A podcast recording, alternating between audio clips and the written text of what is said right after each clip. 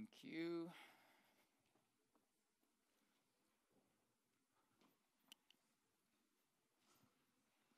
If you have your Bibles, turn with me to Genesis chapter 3, verses 1 through 7. We'll be in there for a little bit. Um, please excuse my voice. I don't know what's going on with it. I sound like a, a horse, dead frog, whatever.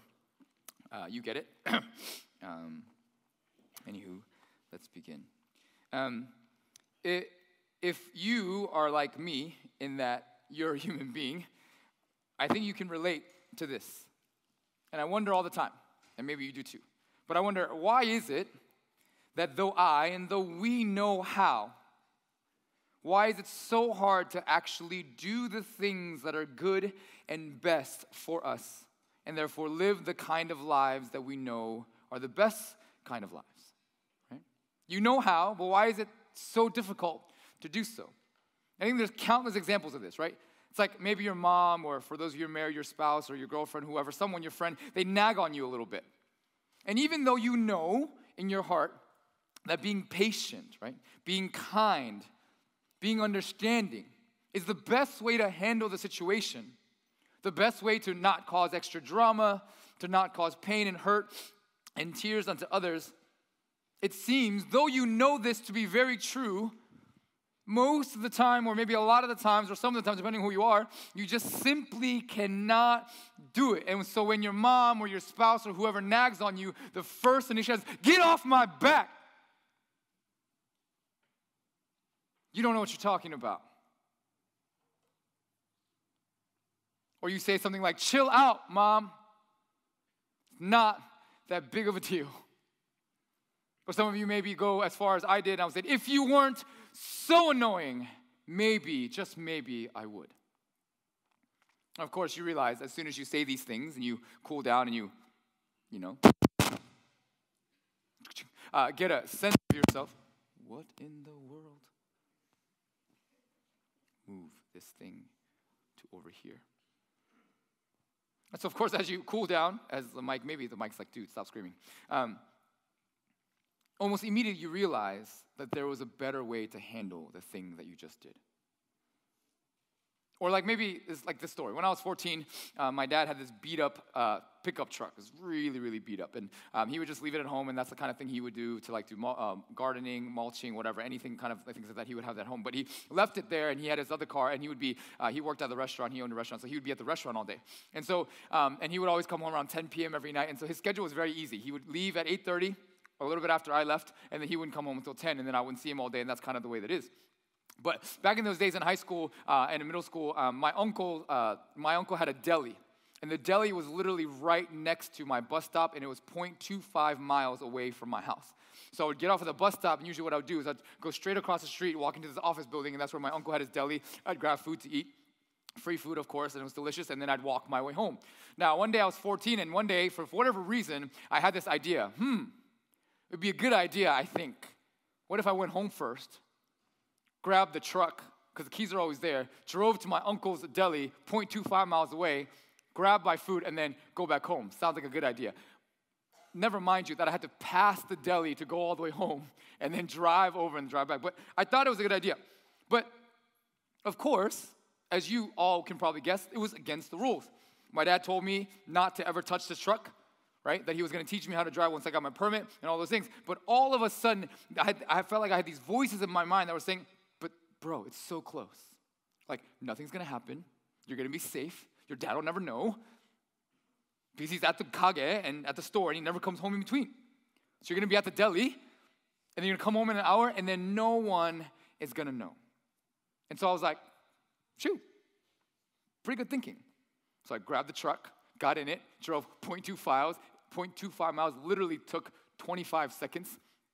Parked the car on the side of the street where my, if my dad ever were to come home, he would pass by it. Then went up to the deli and I was eating. I was about halfway through my sandwich and all of a sudden my uncle, my kunapa goes, Uram, Peter. Phone call. Excuse, this is my uncle's deli. Who's gonna call me at my uncle's deli, right? So I walked in, and he goes, Here, here, pick it up. He goes, and then it's my dad on the other line. And he goes, in Korean, about, he goes, Peter, Have you seen the truck? Because I think someone stole it. Now, you know, I know, we all know the answer. It's right outside. Didn't nobody steal the truck? I drove it. Because I came home, I had to come home for something because I had to grab a tool or something, and I, I, when I looked, truck wasn't there.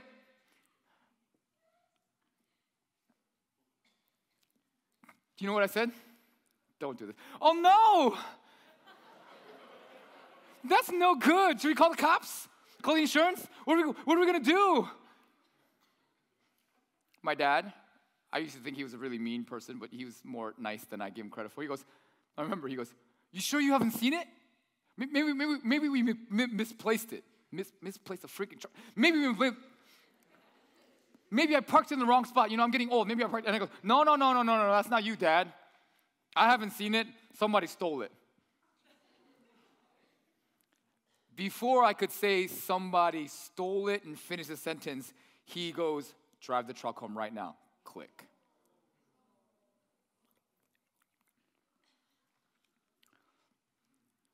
Why do we live like this?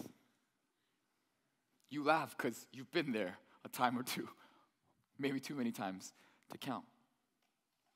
This thing seems to me one of the most fundamental struggles of our human life.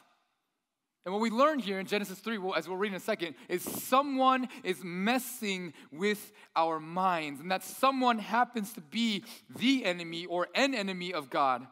And this someone loves to particularly mess with our minds regarding the one command that God gives to humanity do not eat of the tree of the knowledge of good and evil. And the result of this enemy of God messing with our minds about this one command results in us living our lives in a way that we know we shouldn't, but we do anyway. And hopefully, today, as we look, we'll find that if we understand the enemy's strategy, then we might be able to live a better way, live the way that God has taught us. So, if you have your Bibles, open up to Genesis chapter 3 verses 1 through 7. We'll read through that, we'll read through it really quickly, and then we'll move right along. Genesis chapter 3, verses 1 through 7. The words will be on the screen as always. Let me read, and I'm reading in the NASB as always. Now the serpent was more crafty than any beast of the field which Yahweh God had made. And he said to the woman, Indeed, has God said, You shall not eat from any tree of the garden. The woman said to the serpent, From the tree of the garden, from the fruit of the trees of the garden we may eat, but from the fruit of the tree which is in the middle of the garden, God has said, You shall not eat from it or touch it, or you will die. And the serpent says to the woman, You surely will not die. For God knows that in the day you eat from it, your eyes will be opened, and you will be like God, knowing good and evil. And when the woman saw that the tree was good for food, and that it was a delight to the eyes, and that the tree was desirable to make one wise, she took from it from its fruit and ate. And she also gave to her husband with her, and then he ate. Then the eyes of both of them were opened, and they knew that they were naked, and they sewed fig leaves together and made themselves loin coverings. This is the word of the Lord. Thanks be to God. A bit of review. We've learned so far that we and the world that we live in are not an accident. Someone wanted us to happen, and that someone was the living God who wanted us to have it happen. And the living God, therefore, created us in his image, a dignity that no other creature on the face of the planet has, which means that we were made to reflect and represent God's character to all of creation. A pretty big task and a pretty mighty dignity in my mind. And because God has made us, right, let us make man in our image, in his image, we know that we are made for relationships because he's a God of relationships relationships with God, with one another, with ourselves, and with creation. And we call this a fourfold relational harmony shalom. And the way that we keep this shalom and live the best life is to follow the one command that he gives us do not eat of the tree of the knowledge of good and evil because we learned last week that this knowledge is a particular kind of knowledge that makes you and I think that we could possibly live independently from everyone else including God to which we learned last week that this uh, knowledge actually becomes the kiss of death in which we surely die. Now we get to the part in Genesis that might be everyone's favorite or least favorite, depending on how you look at it, because enter the serpent. A serpent enters a story and asks a very simple question Did he really say? Did God really say? Or in other ways, God didn't really say that, did he? Like, come on, for real? And with this one simple question, the serpent introduces the beginning, the beginning of the struggle that you and I face, that I mentioned in the beginning of this sermon. And what the serpent is trying to do is getting us to ask ourselves if God really loves you, as he says he does, if God is then is really then for you and wants what's best for you, would he really tell you that you cannot eat from that tree of the knowledge of good and evil? That's his plan. And because that's his plan, we got to know what this question is really doing and how this question begins to royally mess with our minds. Because I think we see this happen a lot, and I think you'll agree as we talk about it that this happens all the time. And if we know what the serpent is up to, then we might actually be able to find a way to not fall into his trap and live the best lives. So we're gonna do that today. What is the serpent up to, and how do we try to avoid it? But first, a few important things to remember, and we'll try to go through these pretty quickly. One, there is an enemy messing with our minds. I have to say that. There is an enemy messing with our minds. This cannot be overlooked. We've seen it in Revelation, we've seen it in other places. God has an enemy who really dislikes God and is set out to ruin God. But since he can't actually ruin God because God is God and this person, enemy, is not, he then picks on the people that God loves, which happens to be you and me. First thing, God has an enemy. He's real.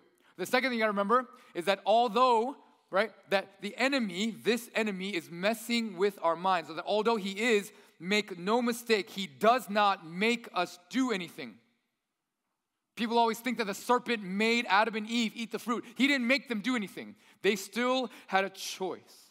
We are always still responsible for what we do. Which is why I think in this passage, the author of Genesis didn't call the enemy the devil or the Satan, but merely a serpent. Because I think we're not supposed to have a scapegoat. I think oftentimes we go, no, no, no, he made me do it. My kids say it all the time. No, no, no, no, Hyungan made me do it. Mason made me do it, Connor will say. Not true. You still had a choice. And then three, then, the third thing we must remember, having said that, we must also remember that though the enemy is real and that though the enemy uh, is messing with our minds, we have a choice. It's because the enemy is not that powerful. The enemy is not God's equal. The enemy isn't God's foe or adversary, actually. The enemy was created by God, and because he was created by God, he can be uncreated. He was made by God, therefore he can be unmade by God. God isn't some, you know, it's not uh, the Avengers Age of Ultron or whatever, whatever the new, what, what's the new movie called? Anyway, if you saw it, don't, don't spoil anything.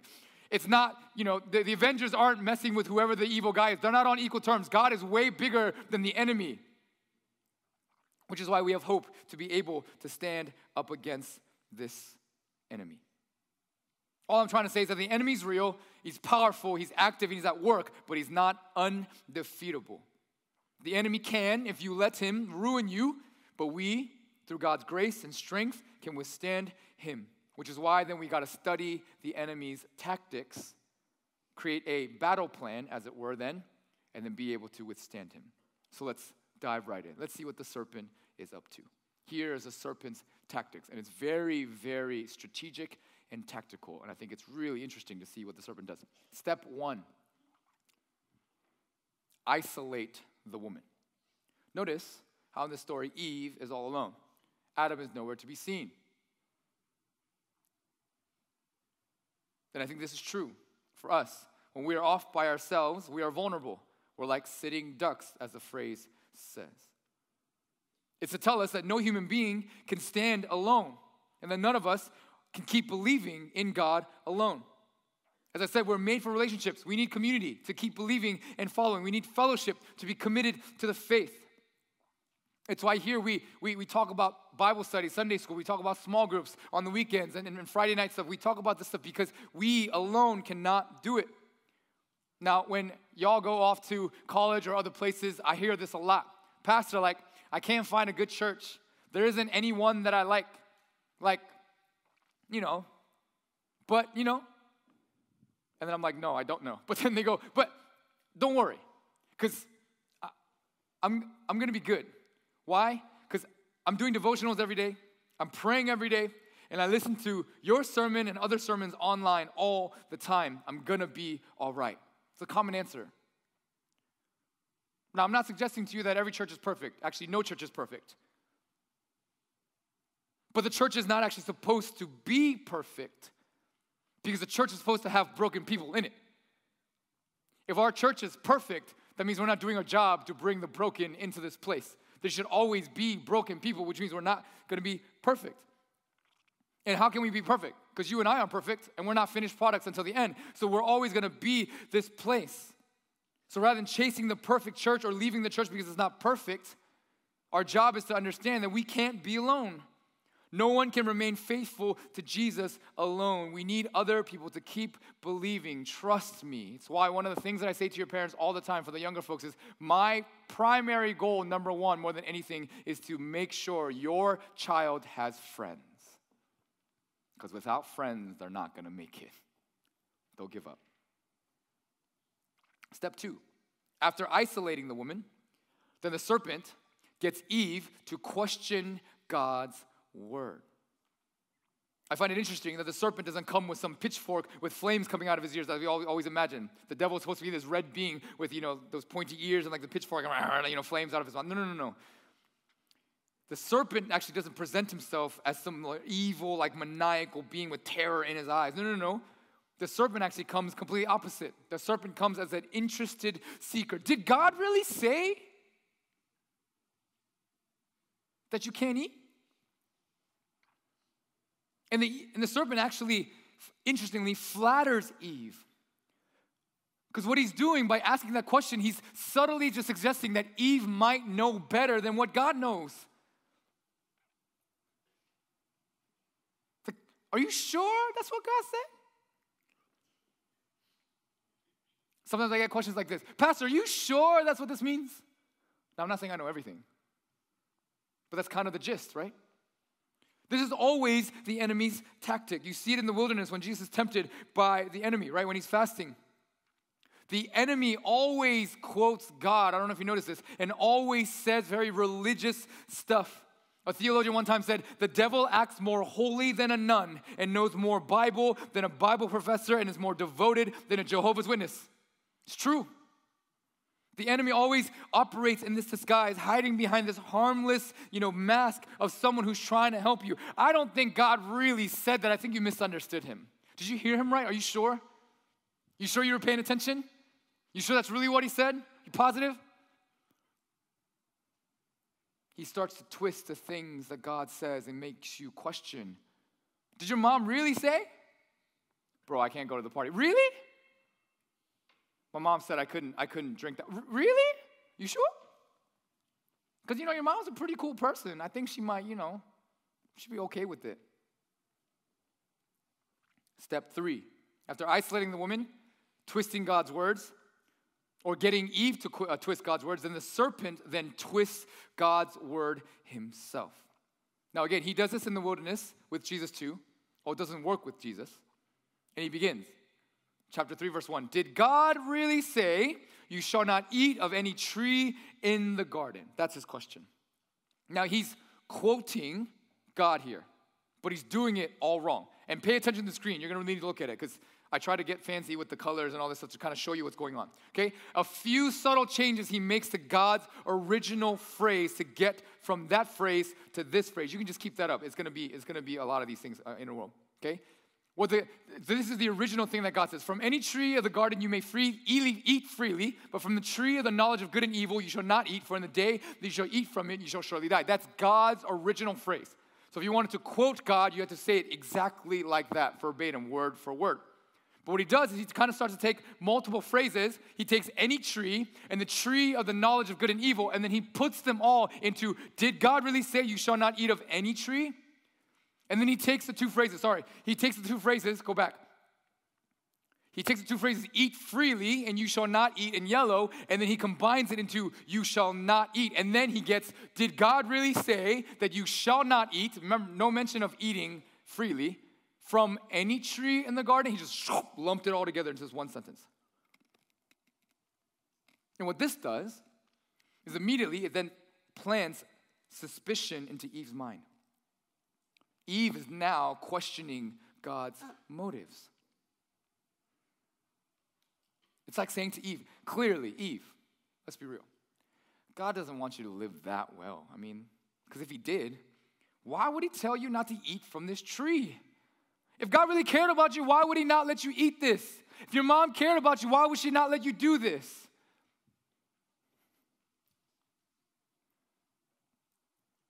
My professor says that in this section, by this question, that the enemy, the serpent, is pretending to know a nobler and more honorable God, which would not make such prohibitions. It's like your friend being like, Your mom is cooler than that, bro. It's okay. She's not gonna be that mad. Like, I know your mom. She's awesome. Your dad, he's cool. He's not gonna like, I mean, don't worry about it. He's just gonna whatever, right? So he's saying to Eve, Eve, clearly, clearly. That's not what he said. I mean, you must have heard him wrong or misunderstood him. But our great God, who wants what is best for you, wouldn't prohibit you from eating from the trees in the garden, would he?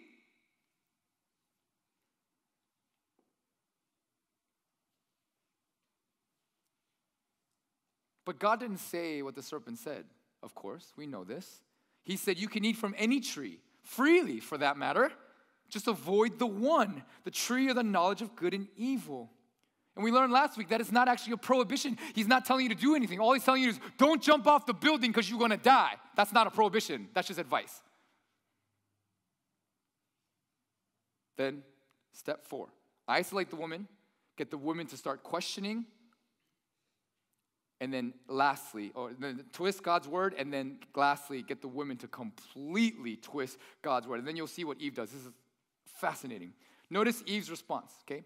Because you'll notice that something is completely gone wrong. This is her response. From the fruit of the trees we may eat. But from the fruit of the tree which is in the middle of the garden, God has said, You shall not eat from it or touch it, or you will die. Now, I'm gonna highlight for you all the different little subtle changes. Again, stay on this, and we're gonna go through this, right? Because she makes a lot. The first one, she leaves out freely and any. God said, From any tree you may eat freely. And she just says, From the fruit of the trees that you may eat. All of a sudden, God is no longer this generous and abundant God who gives her all the things that he wants. His generosity has been completely, completely obliterated. And we do this too. We misquote and we leave things like this. There's a verse that I've, I've uh, grown to love ever since I was little. It's Luke 12, 32. And I've heard many people quote it like this Do not be afraid, little flock, for the Father has chosen to give you the kingdom. Anybody know this verse? Anyone heard of it? If you've been in uh, elementary school, you may have. Our Sunday school is failing, just kidding. Do not be afraid, little flock, for the Father has chosen to give you the kingdom. It sounds great, right? Don't be afraid. Father's given you the kingdom. But that's a misquote, I hope you know. If you really look it up, this is what he actually said Do not be afraid, little flock, for your Father has chosen to gladly or freely give you the kingdom. We miss these details. And they make all the difference. So that's the first thing. Eve starts to begin to omit certain things that are important. The second little change that she does, right? She changes the detail. All of a sudden, now the tree, which is in the middle, God said.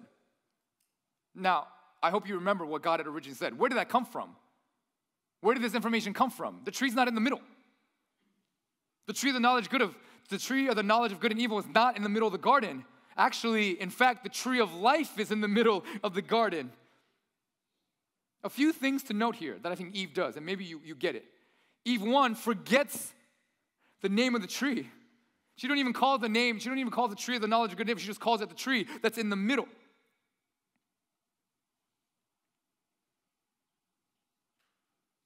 Like so subtle. We know that this knowledge of good and evil is the kiss of death, but maybe she doesn't realize it. And the tree is now in the middle, which is to say it's central. And anything that you put in the center, you know it's always the middle and most important thing, isn't it? If you sit down at a table, what's in the middle? The most important or most amazing part of the meal, isn't it? The thing that matters to you most is always in the center. And so, what now Eve has done is taken one command that God said she could not do and then placed it in the middle and made it the thing that God is talking about. It is the most important thing. She's wondering, wait, why am I not allowed to eat from this thing?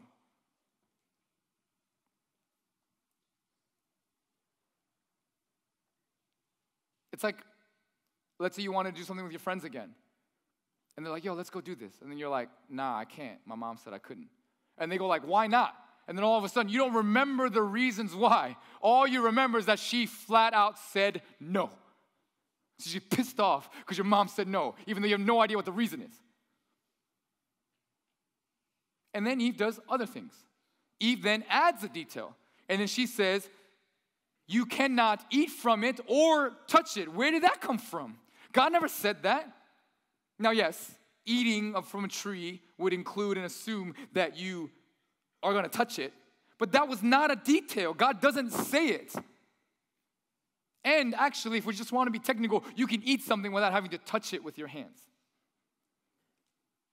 Eve now is adding more restrictions and making this thing a bigger beast than it actually ever was. More little things than Eve then downplays the consequences. She leaves out the word surely. God says, if you eat of it, you will surely die. But Eve just says, you'll die. Again, emphasis she starts to forget. And the last little thing that she does is she then distances herself by going from Yahweh to God. If you know, in the Bible, when you read capital L O R D, that stands for Yahweh, God's name. The word God here that the devil uses or the uh, enemy uses and that she uses is the word Elohim in Hebrew, which is just a generic him or a, generic God. It's like calling your teacher, right? I had a teacher in uh, high school, I remember her name always, uh, Mrs. Whitechurch. It'd be like calling Mrs. Whitechurch just Mrs. Teacher versus Mrs. Whitechurch. It's very impersonal. You just call them by their title. All of a sudden, this Yahweh God who breathed life into our nostrils becomes just this someone. Eve's suspicion is now on full tilt. So then, step five the enemy goes for the finish. Verse 4, he goes, Surely you will not die. Come on, Eve, like, are you serious? God wouldn't do that to you. Either you heard him wrong or he's a liar, but he would not do that to you. I think this is what he's saying, a paraphrase, basically the whole thing. He's saying, why would God ever say, why would a good guy ever, good God ever say to you, you will suffer the consequences of your disobedience? I mean, like, what's the big deal? It's just one tree and one fruit. It can't be that big of a deal. How can such a little thing like eating a fruit from a tree lead to death? It doesn't make any sense. Surely you're not gonna die, Eve. Come on, man. That don't even make no sense. Maybe there's a small punishment, but it's not going to be death. And actually, you know what? Let me remind you. Maybe you didn't know. But God knows, and I know, and you'll know that if you eat from the tree, you're not going to die, actually. You're just going to be more like Him. It's going to open your eyes, and you're going to be actually as happy as He is. Sure, He says He loves you, sure. But He says, You can, you, I love you, and I think you're cool, but you can't be like me, He's saying. He's saying, God is saying to you, you can't be on the same level as me. He's trying to keep you away, keep an arm's distance. But if you know this good and evil, there'll be nothing separating in you and him. And he doesn't want that because he wants to be bigger than you. That's basically what he's saying suspicion, suspicion, suspicion everywhere. And so then Eve then concludes after all this wait, yeah, God's holding something back from me.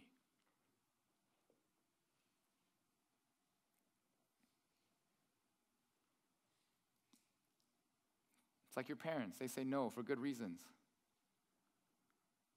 And your friends say, nah, it's not that big of a deal, man. Your parents love you, they'll be all right, they'll forgive you anyway. So you do it.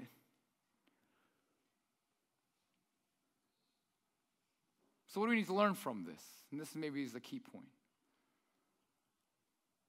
I think what we learn is that temptation doesn't begin by getting us to do something sinful or evil. That's our mistake, I think.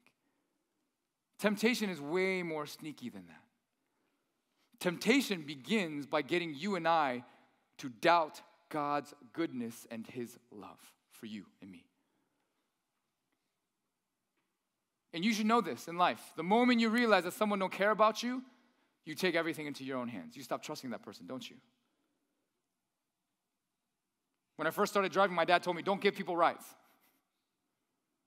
Drive with two hands on the wheel and don't mess with the stereo. Now it's phones, but back then we didn't have that. So don't mess with the stereo. I know, ooh, I'm dating myself. Don't turn the music up too loud and do all that dancing and nonsense that you like to do. Why? And he told me, because when you do, the chances that you will get into an accident increases through the roof. And the statistics tell you that someone your age, 16 year olds, get into accidents all the time. And let me tell you. Oh, and by the way, it goes, and, and then most importantly, sorry, I forgot this part. Most importantly, if you get into an accident, someone else, or God forbid, you might get hurt or die. So don't do these things, he said. And let me tell you, I didn't listen. And let me tell you, I've been in too many accidents. Thankfully, I haven't been in one since I got to, since I graduated from college, but from 16 until I graduated, oh boy. We think these restrictions in our lives oftentimes are to hold us back from having fun or enjoying ourselves. But when my dad tells me that so that we don't wreck our car, ask some of the seniors, I think they'll tell you that this is true. There's reasons why these things are there so that we don't endanger someone, we don't hurt someone. But in the end, we often don't listen. We think it's less fun or whatever to drive with two hands and music low and all these things. But take it from the people who didn't listen and then didn't have a car to drive. Which is better, to drive with two hands on the wheel or not to have a car at all? This sin that we have, this temptation, is rooted in this unbelief that we have. It begins when we begin stop believing that God is good as he says he is. This is the root. Think about it. Why do you and I steal? We steal because we don't think that God will provide for us. That he'll never give us these things that we want, that we think are good. Why do we lie? It's because we believe that honesty isn't the best, best way to love and to be loved.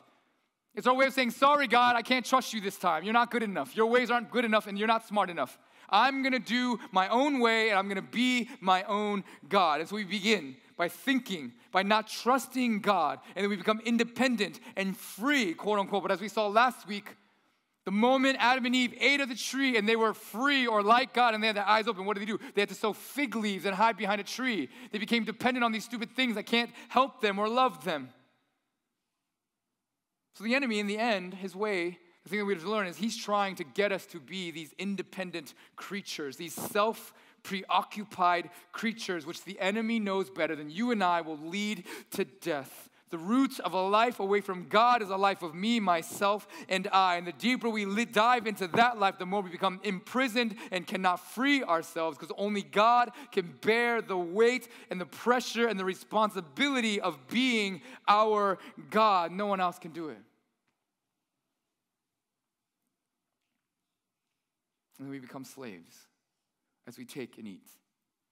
Slaves are the things that are below us, slaves are the things that cannot free us.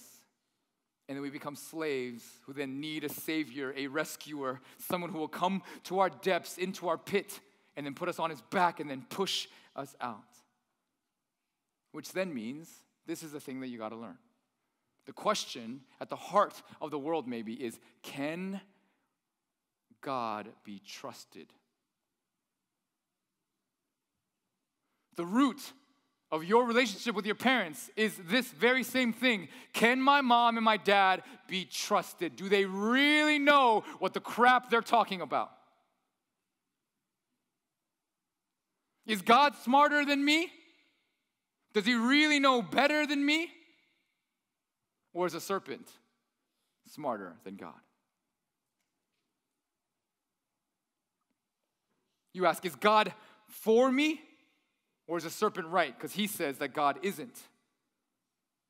That's at the root of what the enemy's doing. And we convince ourselves in the end that God cannot be trusted. Which is why so many people in the world, when things don't go well, the first thing they do is, I told you God can't be trusted. I told you he's a no good for nothing and you can't trust him with anything. He's just trying to hold you back when you can spread your wings and be free and live. But here's the reason why I said that this first half of the story, Genesis 1 through 11, leads to the rest, and particularly to Jesus. Because in Jesus, we get an answer to all of this. We find in Jesus that the serpent is a liar and that God is indeed good. As it says in Romans 8, God, who did not spare his own son, but gave him for us all, how will he not also with him freely give us all things? There goes that freely again. God, who did not spare his own son, but gave him up so that we can freely live, gave him freely for us. How is it that? That he is not loving, that he cannot be trusted.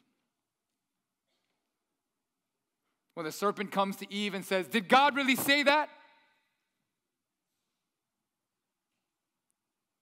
Eve should have been like, You darn right, that's exactly what he said. He said, Eat of any tree, just not from that one, because when you do, you're gonna die. And when the serpent says, No, no, no, no, Eve, he didn't really say, and be like, Certain serpent, shut up.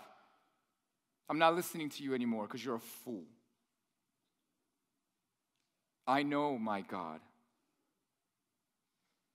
He says, Eat from any tree freely, as much as I want. Just don't eat the one tree of the knowledge of good and evil, and that's it. Serpent, you are a liar. Get out of my face. I want nothing to do with you.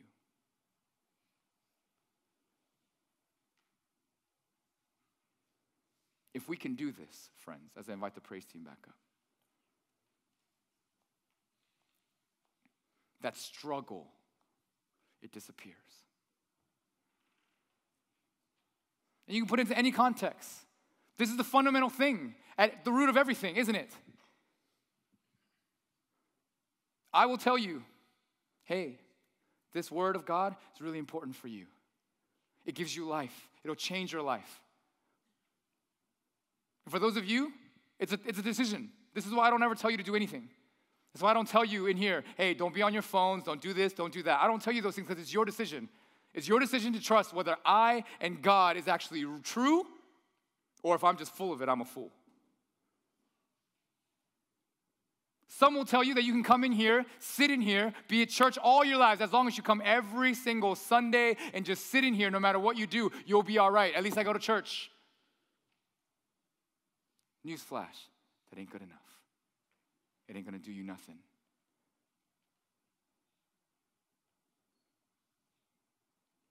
Do you trust God? Do you trust this King who has set you free, conquered death, who's given you salvation and rescue?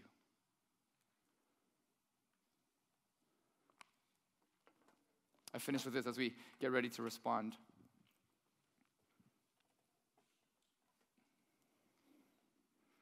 I think we have this idea and this image of God as someone who's not all that loving. Someone once suggested to me, okay, Pastor Pete, cool, I get it. Jesus died for us, that's all good. But I feel like all he's doing is saying, like, look, this is the life. I'm over here, and y'all got to get here. So this person painted it to me like this. It's like, Pastor Pete, I'm stuck in this hole. I'm in a ditch. My life sucks can't get myself out. I've tried many different times. I try to climb out. I try to do all sorts of things. I try to do all these things. I can't get out. And all I feel like God is doing, whenever I go to church on Sundays, all these things, all I feel like God is doing is looking at me and being like, look, just come on out. Just look. Look, here's my hand. Just take it. And then I'm like, okay, yeah. And he goes, and then sometimes I feel like I grabbed that hand. I grabbed it. And I expected him to just pull me out. But He doesn't pull me out. He says, Climb out, I got you. That's not a loving God to me, Pastor Pete. It's not enough. And then I go, well, well, if that's the way you think of Him, it's true. That sucks. But guess what? That's not our God. I hope you know. Because our God is a God who sees you in the pit. And He did it for me. He sees you in the pit then he climbs into the pit. And he sits there with you at first. And he says, I know what it's like to be in this pit. And then he goes, But you know what? You don't deserve, you don't belong here. You belong in a place way better than this with me, dancing in life. So here, get on my back. Then he gets on all of his fours and he gets to the very bottom of the back and he says, Get on my back, sit on my back. And you're like, Jesus, what are you doing? What, what are you doing? Just listen to what I'm telling you. Get on my back. And so you're like, uh, okay, so you get on. And then he goes, hold on. And you're like, oh, okay. And then as you get on his back, then he brings you to his shoulders and then he lifts you up as he stands up and then he takes your hands and he pushes you high like this upon his hands. And then you realize as soon as he's done and he's got his hands up here that you're on level ground. All you got to do is step out. And then you look at him and you go, But Jesus, the pit is too deep. You can't get out. Here, let me help you. And, and he says, You can't help me. I got to stay here for you because it's the only way you get out. Everybody else is wrong. I'm not who they say I am.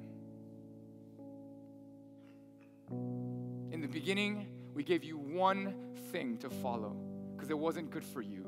But you ate it, you took it, you killed yourself, and now I got to save you.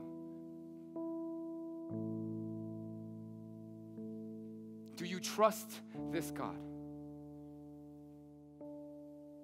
Is he indeed right? Or is everyone else indeed better and smarter than he? That's the question. So, friends, as we finish and just respond, will you take some time to think?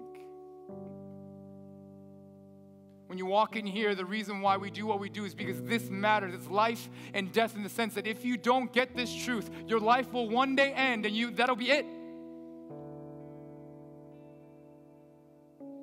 It's not for any other reason. It's not because I it's for you, it's your decision. It's will you make it? And I promise there'll be life that you can't dream of, that you can't even fathom, that no one else can give you.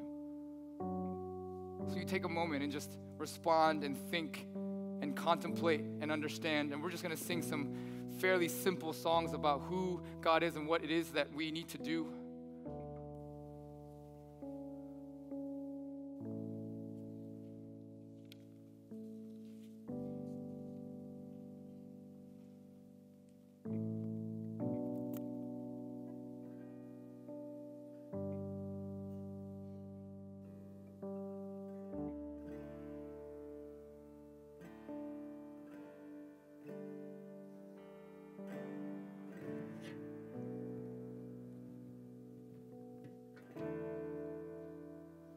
Let anyone tell you that God doesn't love you. Because it's a lie.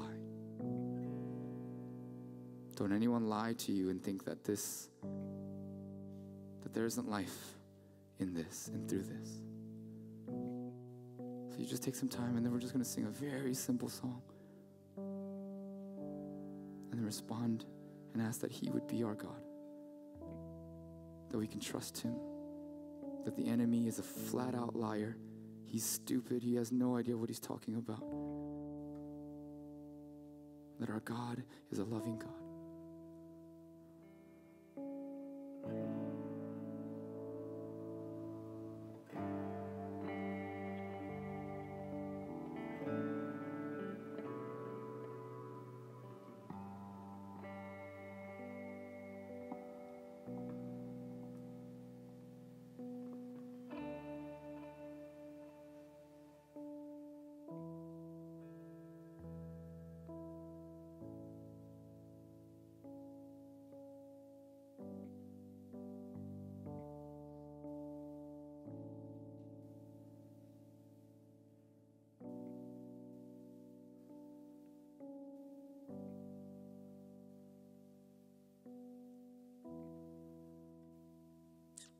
Oh God, we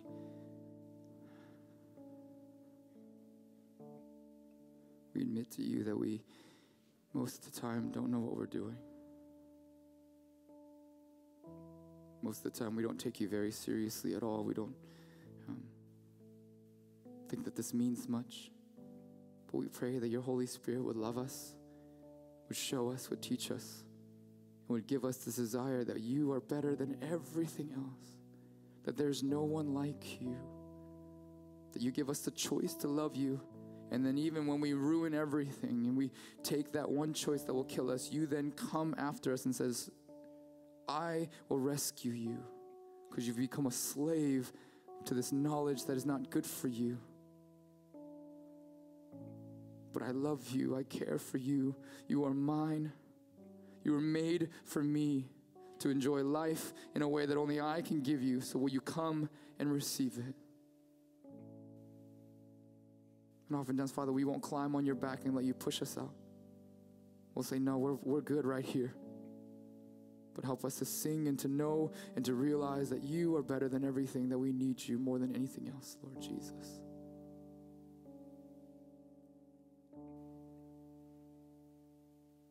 We thank you that we can call you our Father, our God, our Savior. Amen. Will you stand and join us as we sing a few songs of response?